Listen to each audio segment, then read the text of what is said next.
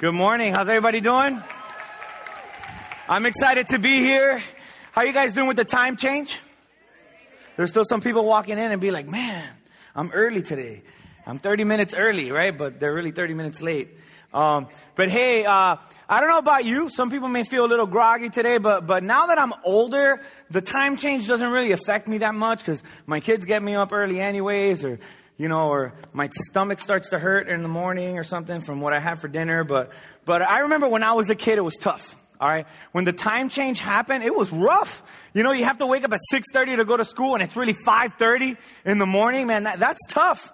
I'd fall asleep at class. I remember one time when the time changed.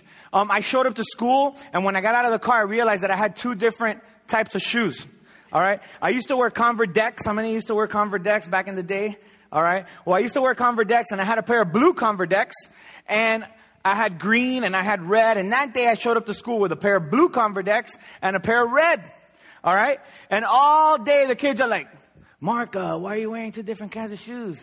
And I'm like, I was tired, all right? I, I couldn't get up in the morning. And they're like, ah! And the whole day people are like, look at Mark. He's wearing two different kinds of shoes. And then I had one teacher that was a big jerk. And he's like, hey, Mark, uh, why do you have two different kinds of shoes today? Everybody, look at him. And I'm like, ah, school was hard. Another thing that was hard for me at school was PE. And I know for some of you that's a big shocker to hear that, right? Doris, that's not a joke. That was, stop mocking me. Okay? Uh, but, but, uh, you know, as you can tell, I'm not the most athletic person, and so PE was tough. You know, and, and here's the thing, I didn't have problems at all at school. Outside of PE, you know, I had a lot of friends and everybody wanted to hang out with me and they laughed at my jokes and, and I felt like, you know, a cool kid. But as soon as I put on my PE uniform, it was like I was a repellent. All right. You know, especially if they were picking teams. If they were picking teams because we were going to do some type of sport at PE, you know, nobody knew me.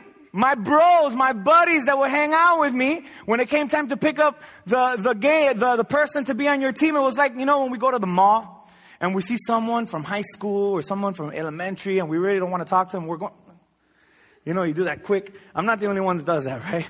You know, or maybe you're like at Publix and you see like, you know, that, that neighbor you don't like and she's coming down the same aisle. You're like, eh, come on kids, let's go. Yeah. But mom, you didn't get me my chocolate milk and let's go kids, we're done, you know, and you're walking. That's how it was with my friends when they were picking teams, my bros, my friends. Why aren't you picking me? Why are you ignoring me? This was like really traumatizing for me. You know, I hated PE. I'd, I'd fake injuries.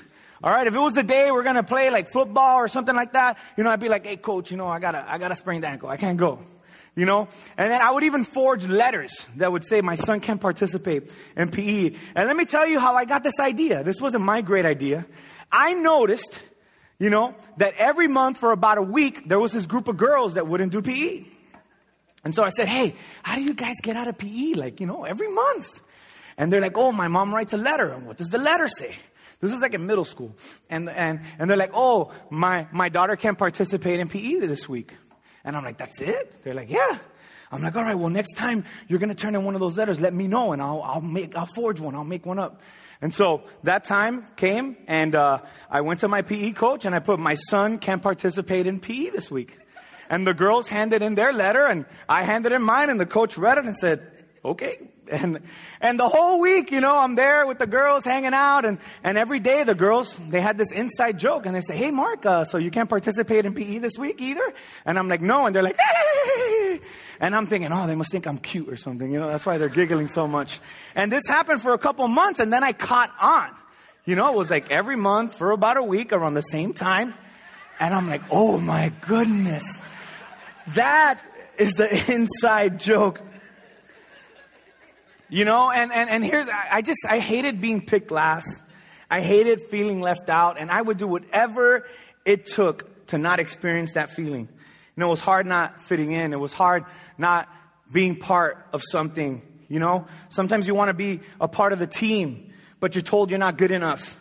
You know, it killed me on the inside as a kid. And actually, as I was writing this message, I, I started feeling the same way that I used to feel when I was that, that little fat kid, you know, going to PE that nobody wanted to play with. And, you know, we've all been there. We've all had moments in our life when we wanted to be a part of something so bad that we would do whatever it took to be accepted, to be part of it. Maybe for you it was making the team. Or maybe for you it was joining a club or getting invited to a birthday party. Or maybe there's this group of people at your work that they hang out after work, but you don't. You just go home and you're by yourself and, and you're like, man, I would do anything for them to just say, hey, what, you want to come with us today? Maybe you wanted a promotion real bad and someone else got it. Maybe you're here today and you're single and there's this girl that you really like and you've been laying down the Mac. All right. That's what we used to call it. You know, you've been talking to the girl. You've been laying down a heavy Mac and, uh, and you're like, man, this girl's mine. You know, and one day she calls you and she's like, Hey, I want to meet with you. Let's go to Starbucks. I really want to talk to you. It's really important. And you're like, Yes, the day's finally come. She's going to surrender herself to me. She's going to tell me that she loves me. And then she starts off by saying, Hey, I wanted to tell you first because you're like my best friend. I see you as a big brother. And you're like, Oh no. And you're like, I met the best guy ever. And you're like, Oh, I'm so happy for you. But on the inside, you're like, what's his name? Show me a picture. I want to kill him. You know, on the inside, you're just crying because it broke your heart. And we've all had moments like this and it hurts and it kills us.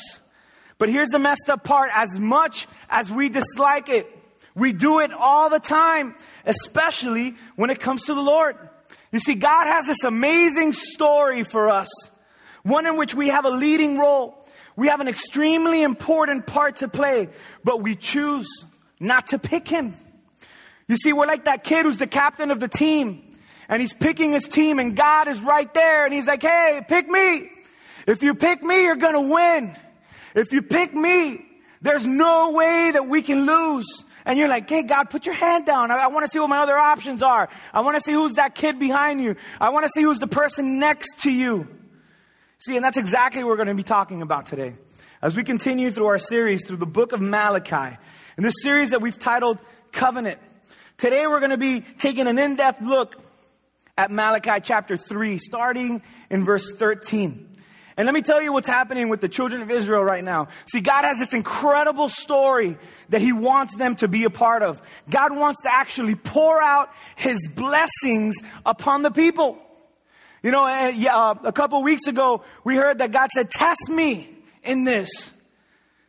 And I will open the storehouse and you will be blessed. God is dying to bless his people. You know, he's promised the children of Israel that salvation was coming to the world through them. And yet, in their disobedience, they were getting further and further away from the Lord. And so that's where we find ourselves today. Malachi chapter 3, starting in verse, verse 13. If you open your Bibles with me, and let's begin to read. It says, Your words have been harsh against me, says the Lord.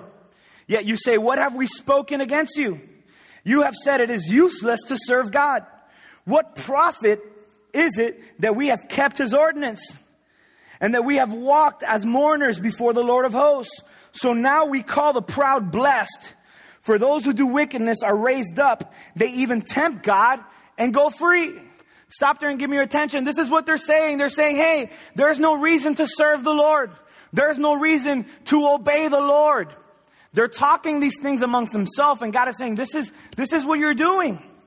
You're saying that there's no profit in it, and that the people that don't serve me are the ones with the blessing. See, the Israelites are, are looking around and they're seeing, hey, there's a bunch of people that don't love God. There's a bunch of people that don't serve the Lord, and yet they appear to have blessings. They appear to have things that we want. And God, I mean, this is, this is getting God real upset. Check out what he continues to say. Then those who feared the Lord in verse 16 spoke to one another, and the Lord listened and heard them. So the book of remembrance was written before him for those who fear the Lord and those who meditated on his name. And he said, They shall be mine, says the Lord of hosts, on the day that I make them my jewels and I will spare them as a man spares his own son who serves him. Then you shall again discern between the righteous and the wicked, between the one who serves God and the one who does not serve him. You stop there, give me your attention. Wow. You know what we see here is that serving God is a big deal. We see in the last few verses that God is going to know who his real followers are in the last day by those who choose to serve him and those who choose not to serve him. You see, serving God is our opportunity to be a part of the Lord's team. Serving God is the first step that we need to take to become a part of the amazing life that God wants us to live. But if serving God is such a big deal, why is it so hard for us to do it? Why is it so hard for us to commit? You see, God has this amazing opportunity for you and for me that He wants to share it with us. One that is going to lead us to a life of significance. God has amazing plans for our lives.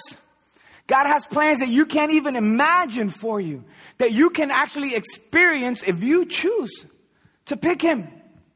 When He's standing right there before you, if you choose to say, Hey, God, you know what? I want you on my team. I actually want to be on your team, God. Check out what God's plans for us are. I love the way Jeremiah describes it. Jeremiah 29 11 says this, For I know the plans I have for you, declares the Lord. Plans to prosper you, not to harm you. Plans to give you a hope and a future. Those are God's plans. God has amazing plans for you. But the problem is that many times we choose to do whatever we want. I'm going to do whatever I want. I'm going to pick the life that I want. I'm going to make the decisions that I want. I'm a grown up. I'm an adult. I can do whatever it is that I want. You know, a few weeks ago, I went to Disney with my family for a couple days and we had a blast. I actually have a picture of my kids there in front of the Disney thing. Yeah. Um, Joshua is just being a clown like he usually is. Stella is not happy because she's on that thing and no one's holding her or anything. And Caleb has no idea what's going on. He's always happy. He's always chill. He's always relaxed. Um, and it was actually Stella's first time, so it was like a big deal for us. Um, and so I, I, was trying to take a picture, but I pressed the wrong button because I was so excited. And there's like this tiny little video um, right here. So yeah, that's it. You know, I just had the wrong option on my phone. But it, it, was a lot of fun. I mean, for me, it was one of the funnest times I've gone because now my kids are over 44 inches, which means the boys can ride on roller coasters. And so here's Caleb and Joshi on their first roller coaster by themselves. Boom. And I was freaking out, by the way. I was freaking out because I was behind them. And as this thing's moving, I'm moving around the thing. And I'm thinking, these boys are going to fly out of here. I'm like, guys, hold on. Your mom's going to kill me if anything happens to you. And it was a lot of fun. And when they got out, they were super excited. They wanted to go now on Thunder Mountain. All right. And, and then when we got to Thunder Mountain, Caleb, who's six, is like, there's no way I'm going to go on that thing.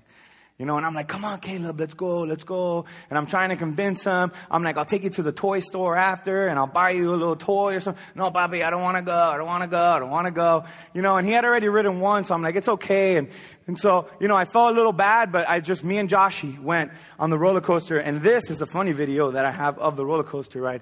Can you play that real quick?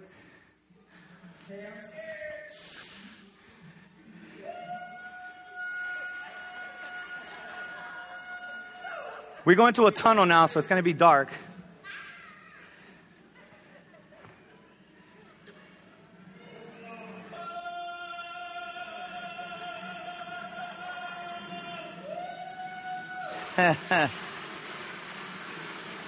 now look at Joshua's face, all right?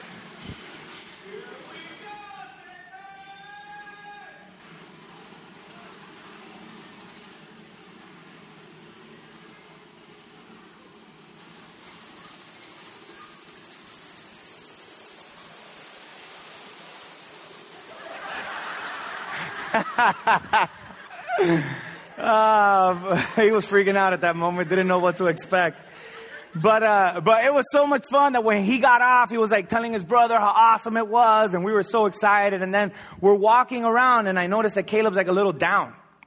And, uh, you know, I kind of go down to where he's at at his level, and I'm like, hey, buddy, what's wrong? You know, he's like, I'm sad. I'm like, why are you sad? He goes, because you left me.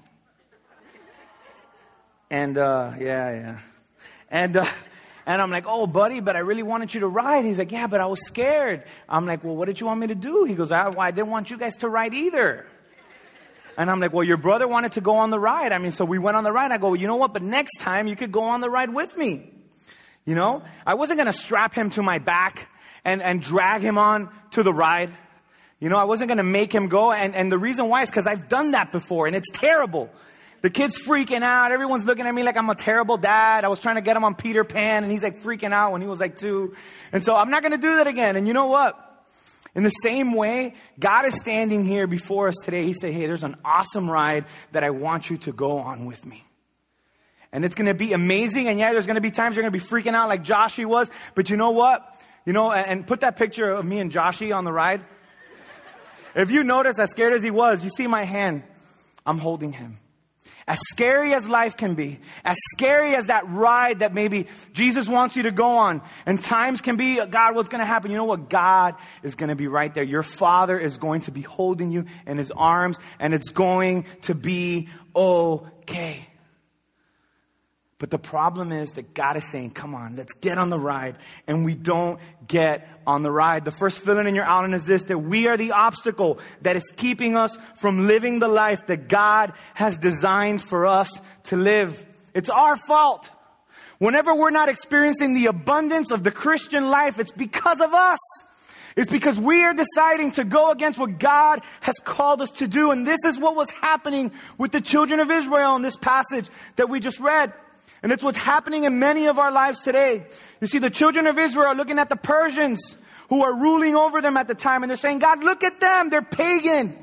They're committing all kinds of sin and immorality. And yet they are blessed or they appear to be blessed and we're not. And God is saying this and He's saying it to you today. Get off your butt and stop looking around and comparing what others have and start to serve me. Stop thinking about yourselves. And right there is the key. The reason why we're not on that ride with the Lord, we're not living the life that God designed us to live, is because we are selfish. We're too busy thinking about ourselves and our things. The next fill in your outline is that our selfishness is robbing us from true happiness. People are so worried about their dreams. People are so worried about their own desires that they don't make time for God. You see, life is not about striving and getting, but about serving and giving. I'll repeat that. It's another filling in your outline. Life is not about striving and getting, but about serving and giving. And Jesus was the perfect example of this. Mark 10 45 says this Jesus said, I did not come to the earth to be served, but to serve and to give my life a ransom for many, the ultimate sacrifice. He wasn't just giving of something that he had, he was giving everything. He was giving who he was, he was giving his life. See, life is not about striving and getting, striving to get more and more and more. We kill ourselves to obtain it all, to obtain the accolades of this world, the recognition of this world. See, life is not about striving to get more, it's about serving and giving. Why? Because life is about learning how to love. And you know how you spell love? It's S E R V E and G I V E. You cannot really love someone without serving them, without giving to them. When you love God, you give to God. You serve God. When you love other people, you serve them. You give to them. Love is service, and service is love, and giving is love. If you love your children, you serve them. You give to them. If you love your wife, you serve her. You give to her. If you love your husband, you serve him and you give to him.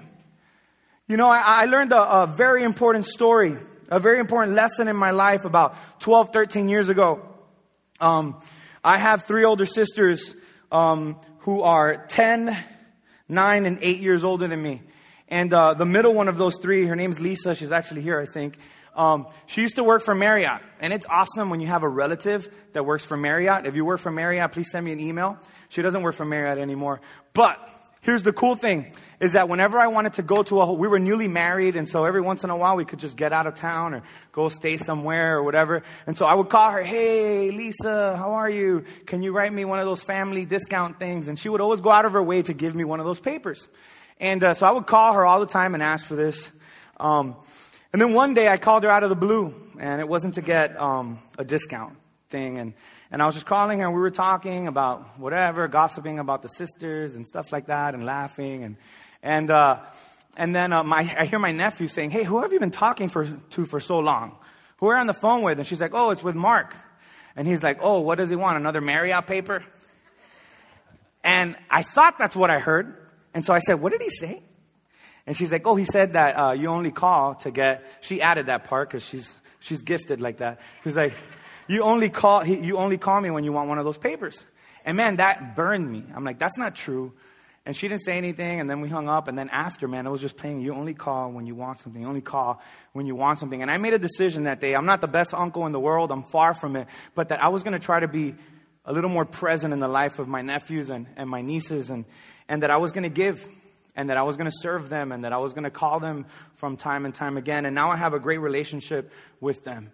You see, but even though I love them, they didn't think I did because I didn't serve them. I was never there. I never gave them anything. You see, life is not about striving and getting, but about serving and giving. The greatest test of your life is whether or not you will wake up one day and realize that life is not about you. Because until you understand that, you're just going to mess up your life. God didn't put you on earth to live a self, a selfish, self-centered little life where you just make money, retire, and die. You're probably thinking, Mark, but that's the American dream. Work hard, retire, get your pension and, you know, all this stuff and then die, you know, and leave your kids some money.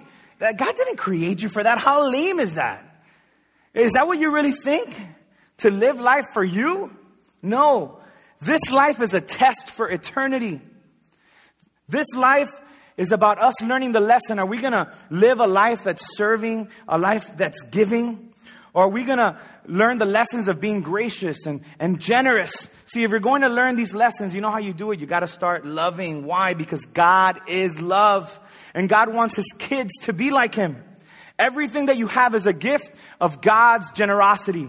You wouldn't be able to take your next breath right now if it was not for God's generosity. God says, I want my kids to be like me. I want my kids to be like their father, like father, like son, like father, like daughter.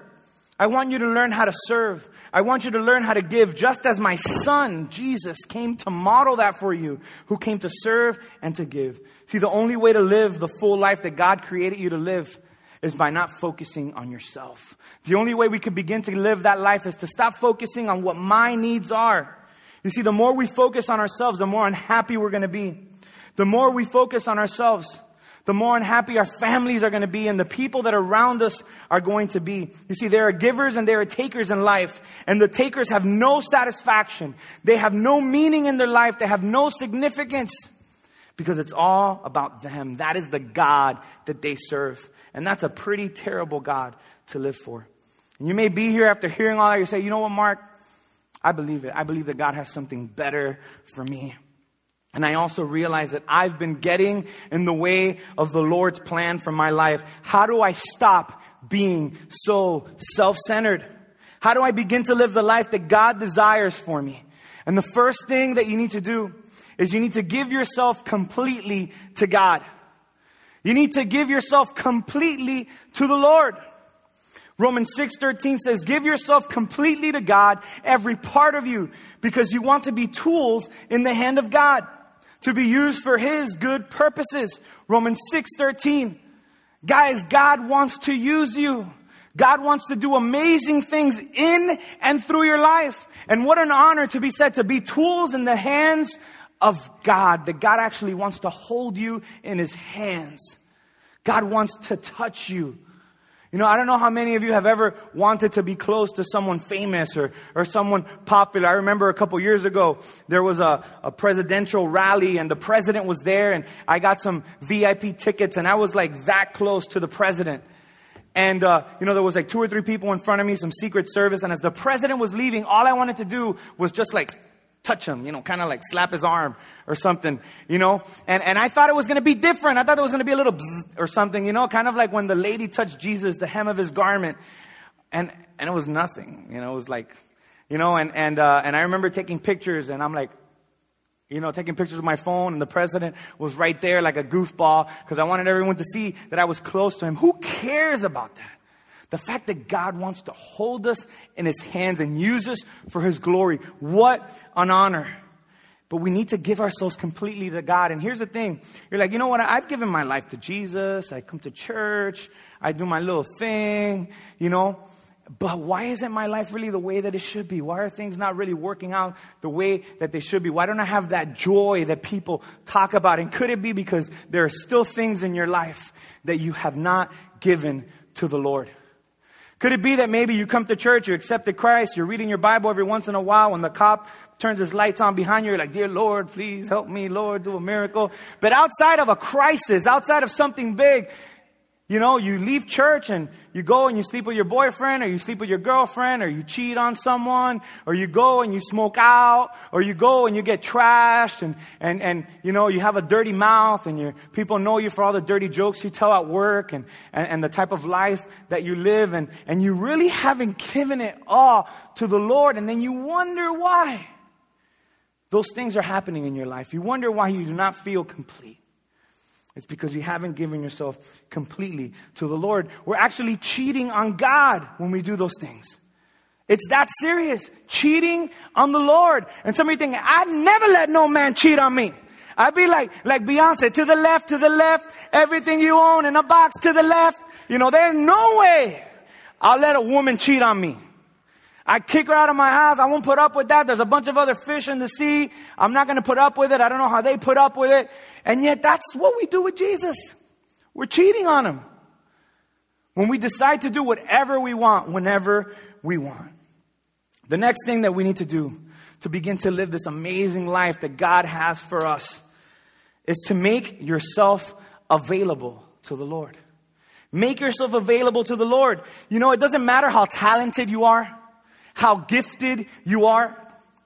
It doesn't matter all the things that you can do and how cool you are. If you're not available to be used by God, it is useless. And Jesus gives us the perfect example of this. In Matthew chapter 20, verse 29, it says, And Jesus and his disciples were leaving Jericho, and a, large crowd followed him. Two blind men were sitting by the roadside. And when they heard that Jesus was going by, they shouted, Lord, son of David, have mercy on us. And the crowd rebuked them and told them to be quiet. But they shouted all the louder, Lord, son of David, have mercy on us. And Jesus stopped and called them. What do you want me to do for you? He asked. And the Lord, they said, Lord, we want our sight. And Jesus had compassion on them, touched their eyes, and immediately they received their sight and followed him. I want you to grab that pen that you got when you walked in today and I want you to circle the word stopped. See, a lot of people today, they want to follow the steps of Jesus. But I think it's even more important to study the stops of Jesus. When did Jesus stop and help people? See, the thing about Jesus is that he didn't mind being stopped. He never saw a stop as an interruption, but he saw it as an opportunity to serve God, to serve the needs of other people. In fact, most of Jesus' miracles, most of Jesus' teachings happened because of interruptions. Did you know that? Think about this. All the people that he healed, the blind beggar, the lame man, the sick woman, the paralyzed man, the dead child, all of these, every single one of them was an interruption. That meant that he was available to minister to people. How many times in your week are they secret opportunities for you to minister to people, but you're just too busy? You're unwilling to stop. You're not willing to be interrupted. Your plans, your agenda is more important. The truth is that you're not being used by God because simply you're not available. Oh, I hear so many people, oh, but, but God, I just want you to do your will, my life. Lord, speak to me. Tell me what I need to do. How can I serve you? Mark, I want to know what the will of God is for my life. You know, I'll answer that real simply. Be available. Be available for the Lord to use you. See, right now there's actually opportunities here at our church for you to begin to serve God. On the back of your connection card, there's this little box that says begin serving at Calvary. If you're part of this church, if you come here week in and week out, if this is your first week, you know what? You have an opportunity to begin to serve God right now, right here. And there's a bunch of different things. Mark, I don't know what to do. Don't worry. We'll help you. Someone will help you along the way. You know, you could be part of our AV team, an usher, a greeter, part of the people that set all this stuff up, that press the buttons, that put videos on the screens, that take care of children. There's so many different opportunities for you to begin serving here. But here's the sad part is that I know that some of you will walk out of here today and not make that decision to join the team, to be a part of what the Lord is doing because you're not willing to stop. You know what? I- am willing to stop. I'll give you a second. Turn that card around and just check that box off and say, I want to start serving. Hey, you know, but I help out. You know, I just don't want to commit. You see, there, there's a problem. We need to commit. We need to say, God, you know what? I'm your hammer. I'm your drill. I'm whatever it is you need, God. I'm your megaphone. Use me for your glory, and God will begin to change your life. You know, the first miracle that Jesus did, where he turned water into wine, he was just chilling at a wedding. And they walked up to him and said, Hey, Jesus, can you change this water into wine? He was interrupted because he allowed himself to be interrupted. The second miracle, he was interrupted on the way to Galilee to heal an official son. Why didn't Jesus mind being interrupted? Because he knew that if he loved people, if he served people, he was serving the Lord. Jesus, the Bible tells us that because of his availability, went to the cross, willing to make the ultimate sacrifice for you and for me. And here's the point I want you to understand if you're ever going to be used by God, if you're ever going to make a difference, if you're ever going to make a contribution with your life, you've got to be willing to be interrupted. You have to be available. Proverbs 3:28 says this, never tell your neighbors to wait until tomorrow if you can help them now. God wants to use you, but it's up to you. Don't miss the ride. Don't be a bystander. Become a part of what God is doing here at the church and in the world for His glory and for His honor. The third thing that we need to do is we need to be consumed by God. We need to be consumed by the Lord. And what does that mean? What does that mean to be consumed by God? I'll explain it to you this way. There are things in your life right now that are consuming you. A video game, the gym, friends, your TV, it's like, oh, but I gotta watch Person of Interest. I gotta watch Glee. I gotta watch American Idol. Nobody better call me during American Idol. All right? And, and we don't let God consume us, but we let the things of this world consume us. You know what else can consume you? Your family, your job, your dreams, your aspirations, vanity, sin can consume your life. And God is saying, hey, be consumed by me. And here's the amazing thing you know what happens when you allow the things of the world to consume you? You will burn out. They take from you. You are the fuel that those things need to survive. And yet, if you allow God to consume you, He is your fuel. He is your fire. He is the wood that's going to keep you going. He is the power that's going to keep you going. The Bible says this that you will run and you won't grow tired. You're not going to fall down. You're not going to be able to give up because He's going to be right there with you. Just like I was holding on to Joshy, making sure that he wouldn't fly out of that roller coaster. Jesus is right there with you along the way. And you will be consumed by God and the power and the glory of God will be upon you. And then you will begin to live that life that you could only find at the cross, that you could only find in Jesus Christ. Luke 9 23 says this, and then he said to all of them, If anyone desires to come to me, let him deny himself, take up his cross, and follow me. What does it mean to deny myself? There's this amazing story in Luke chapter 18, and it's this young guy in the Bible, they call him the rich young ruler. He bumps into Jesus and says, Jesus, what do I need to do to have eternal life? And Jesus said, Well, you know the commandments? And he starts naming the commandments. And he's like, Yeah, I've been obeying those since I was a kid. And Jesus said, You still got one more thing to do. You got to get everything that you have, all those things that are consuming you. You need to sell it, give the money to the poor, and come and follow me. What are those things in your life right now? And, you, and I know you know what they are. They're popping in your head. Your wife knows what they are, and she's praying that you would acknowledge what those things are. Your husband is next to you, and he's praying that you would acknowledge what those things are. Your friends, the people that are around you, they know because we leak. Don't think that you got it all under control because you don't. You know what they are. God knows what they are. And he's saying, you know what? I'll take those things I'll free you of that. See, there's some of you here today that you're like, man, I just feel tired. I'm down. It's gotta be the time change. It's not the time change. It's that giant backpack that you have on, that weight that you have on your back. And Jesus said this Come to me, all who are tired, all who are heavy laden. If you're carrying a big bunch of problems on your back, come to me, and I will give you rest. When you walked in, you guys got a match. My son took my match after the first service, so I don't have my match. But you guys got a match when you walked in.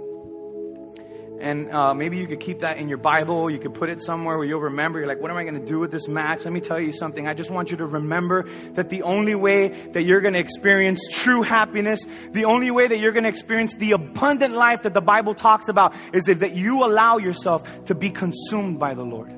If you make a decision today to say, hey, you know what? The things of this world have no power on me have no authority in my life. The only authority in my life is Jesus Christ. And it sounds radical, and it is. To make changes in your life, you need to be radical. Think about some of the most successful people you know, some of the most happiest people that you know. They made radical changes in your life. Think about some of the biggest disasters that you've ever thought about. Radicals made it happen.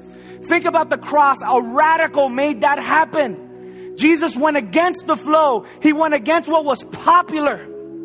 And the Son of God gave up his life a ransom for many because he decided to make a radical decision and allow men to hang him on a cross. Having all the power in the world to say there is no need for this. He did it. He was radical. You want to have a happy family? You want to be successful in this life? You need to make a radical decision today to say, you know what? I am going to burn for the Lord. I'm not going to allow the things of this world to consume me any longer, but I am going to be consumed by the power of the Holy Spirit forever. It's not a one time decision. You came forward to pray, blah, blah, blah. You filled out a little card, someone prayed for you, and that's it. No. It's to take up your cross daily. You want to follow me? Take up your cross daily. When you go to work, when the going gets tough, when the problems come, take up your cross. Let's not be like the children of Israel in the book of Malachi that say, hey, there's no profit in serving God. There's no profit in obeying the word of God. I am going to take up my cross daily because I know that even though the ride is scary and I'm freaking out the way Joshua was freaking out on Thunder Mountain, my father's by my side. My father is holding me. My father is taking care of me.